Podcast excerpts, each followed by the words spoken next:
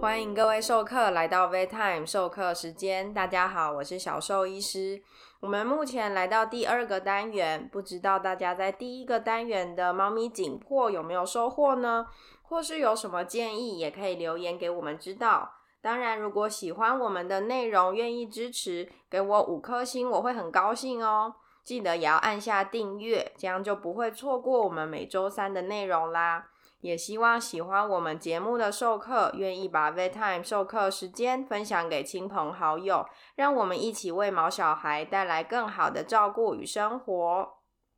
那我们第二个单元就开始喽，这次要来谈大家最害怕面对的敏感的体重问题啦。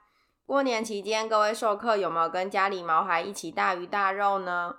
既然过完年了，我们也该面对现实喽。家里的体重机该搬出来工作啦，请各位授课抱着家里宝贝站上体重机，再扣除自己现在的体重，不是自己过年前的体重哦。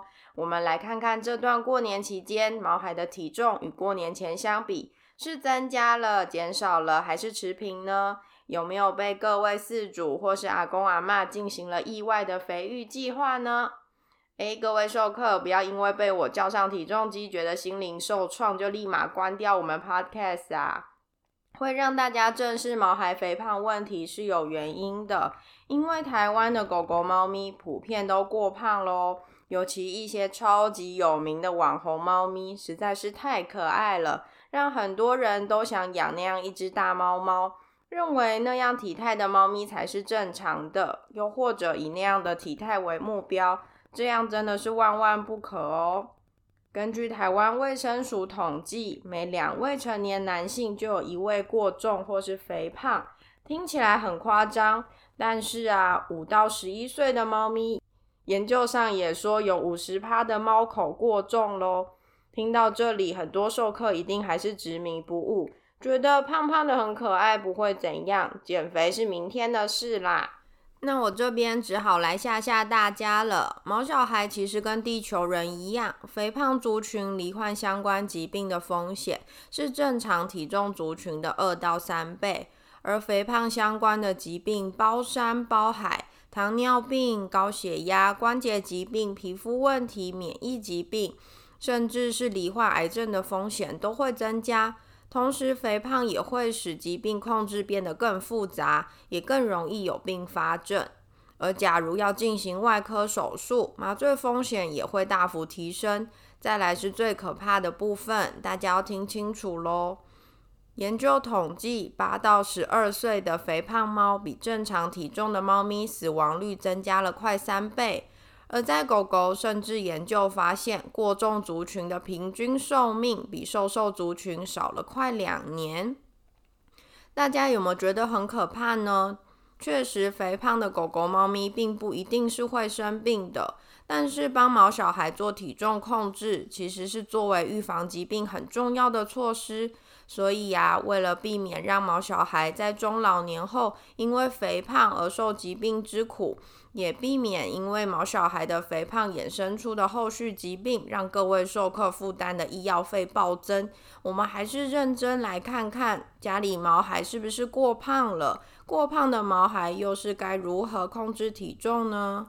到底怎么样就是胖呢？就跟大家对地球人胖瘦的喜好及个人观感不同，狗狗、猫咪的胖瘦也不能用。我觉得它刚刚好，就说它不用减肥。有一个比较数据化的计算方式，肥胖就是身体有过度的脂肪累积。当体重大于理想体重的十到二十趴，我们称为过重。而超过理想体重的百分之二十，我们就称为肥胖了。但是大家都知道，体重不是一切啊。在有健身的人，应该也会知道，肌肉会比脂肪重。同样体重下，肌肉多的人就会比脂肪多的人看起来瘦，而且精实。而且因为狗狗、猫咪的体型差异太大，没办法有一致的体重建议。像是一只马尔济斯跟一只黄金猎犬，在适当体重建议就会差超多。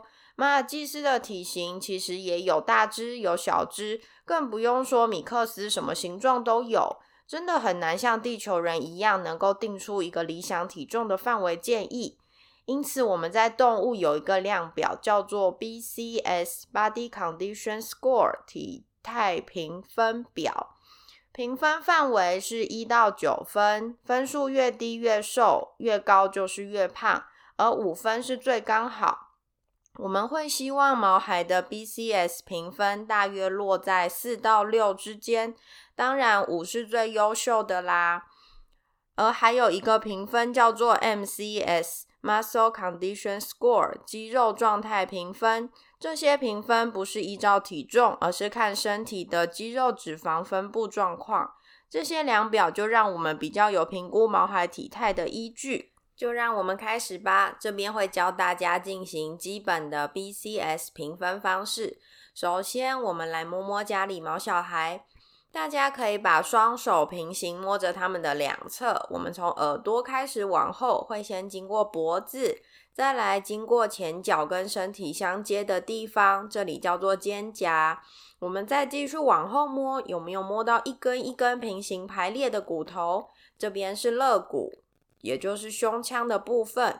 接着继续往后，突然没有骨头，这里是软软的肚子，也就是他们的腹部。接着往大腿接身体的地方叫做髋部。然后屁股、尾巴就结束了。现在知道这些位置的名称，我们就来帮家里宝贝做体态评分喽。第一个评分项目，我们最简单，先来看腰。地球人可以站起来，也让家里宝贝四肢站在地上。这时候往下看，在肋骨后面、大腿前面这块肚子的区域，就是腰的位置。如果有向内凹，就是有腰。如果是平行线或是向外凸，那就是没有腰啦。那如果是长毛的品种，也可以用摸的，基本上有凹下去才算过关。那如果是凹下去，但是很明显看到肋骨边缘，那就是太瘦喽。这边提醒一下。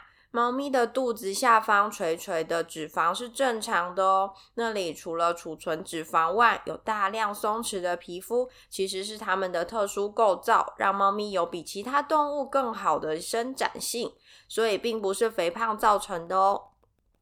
再来是第二个评分项目，肋骨与它表面的脂肪量。在肩膀后方的区域有一根一根的肋骨，标准的体态会是希望看不到一根一根的肋骨，但是摸得到。如果用眼睛就可以看到一根一根的骨头，就是太瘦了。那如果摸也摸不太到，或是摸到的是被厚厚的被子盖住的肋骨，那就代表太胖，脂肪太多喽。第三个评分项目呢，是肩胛跟髋部的脂肪分布。肩胛就是肩膀的位置，髋部就是大腿接着身体的位置。这两个地方的骨头也是要摸得到，但是看不到。像有些狗狗、猫咪在髋骨的地方肉肉太多，平坦到都可以放马克杯啦，那就是太胖喽。当然，有些疾病会造成动物的脂肪、肌肉重新分布，像是正常的小胖狗，可能整只圆滚滚，屁股大、肚子大，看不到腰，也摸不到肋骨。但假如是有内分泌疾病，像是有库欣氏症的狗狗，可能就会出现只有肚子很大，没有腰，但其他体态分布项目却是瘦瘦狗的样子，就可能可以及早发现疾病，提早治疗哦。所以各位授课，帮你家毛小孩评估一下他们的体态，家里宝贝是正常、太胖还是太瘦呢？如果评分出来发现家里宝贝真的是过胖了，这时我们也可以思考一下，这段日子有没有觉得家里宝贝比较容易喘，有没有比较不爱爬上爬下，或是无法跳高了？皮肤会不会常常发炎、泛红？这些状况都有可能跟肥胖有关。也许可以在适当的体重控制下，这些问题也一起获得改善哦。这边提醒一下各位授课，先不要心急，自己就立马开始帮毛孩减肥哦。因为不正确的减肥方式是有可能让毛孩身体出状况的。曾经遇过饲主觉得家里猫咪太胖，想说帮它换成主食罐，也顺便增加水分摄取，结果猫咪完全拒吃，绝食抗议。主人就想说：“啊，你这么胖，饿几天没关系啦。”觉得猫咪饿了就会自己去吃饭了。主人没有想到的是，猫咪就是那种可能饿死自己的奇怪生物，也没有意识到猫咪是不太能饿肚子的生物，所以到后来演变成脂肪肝、黄疸，住院了好久。所以帮毛孩做饮食控制是有一些小细节要注意的，才不会节外生枝哦。接下来呢，打算要开始帮家里宝贝做体重控制的授课，要麻烦记录一下毛小孩一整天进食的量，包含所有吃进去的食物哦，正餐跟点心都要计算进去。不要问我水果、小饼干、解压谷算不算，通通都要算哦。我遇过主人说，他家狗狗一天只吃十颗饲料，怎么还是一直胖？我就问他还有没有吃其他的东西，他说就水果而已。还有人吃饭的时候，他可能会吃一点点，那个什么什么而已呀，或是什么只吃一点点的啊，我是不相信啦。所以呀，只要是入口的东西，都麻烦帮我记录下来，记得要持续记录三天哦。我们会在下个礼拜的节目中跟大家分享。如何计算毛孩每日热量所需？体态优良的毛孩如何维持体重？过胖的毛孩又该如何进行体重控制呢？我们下周见喽！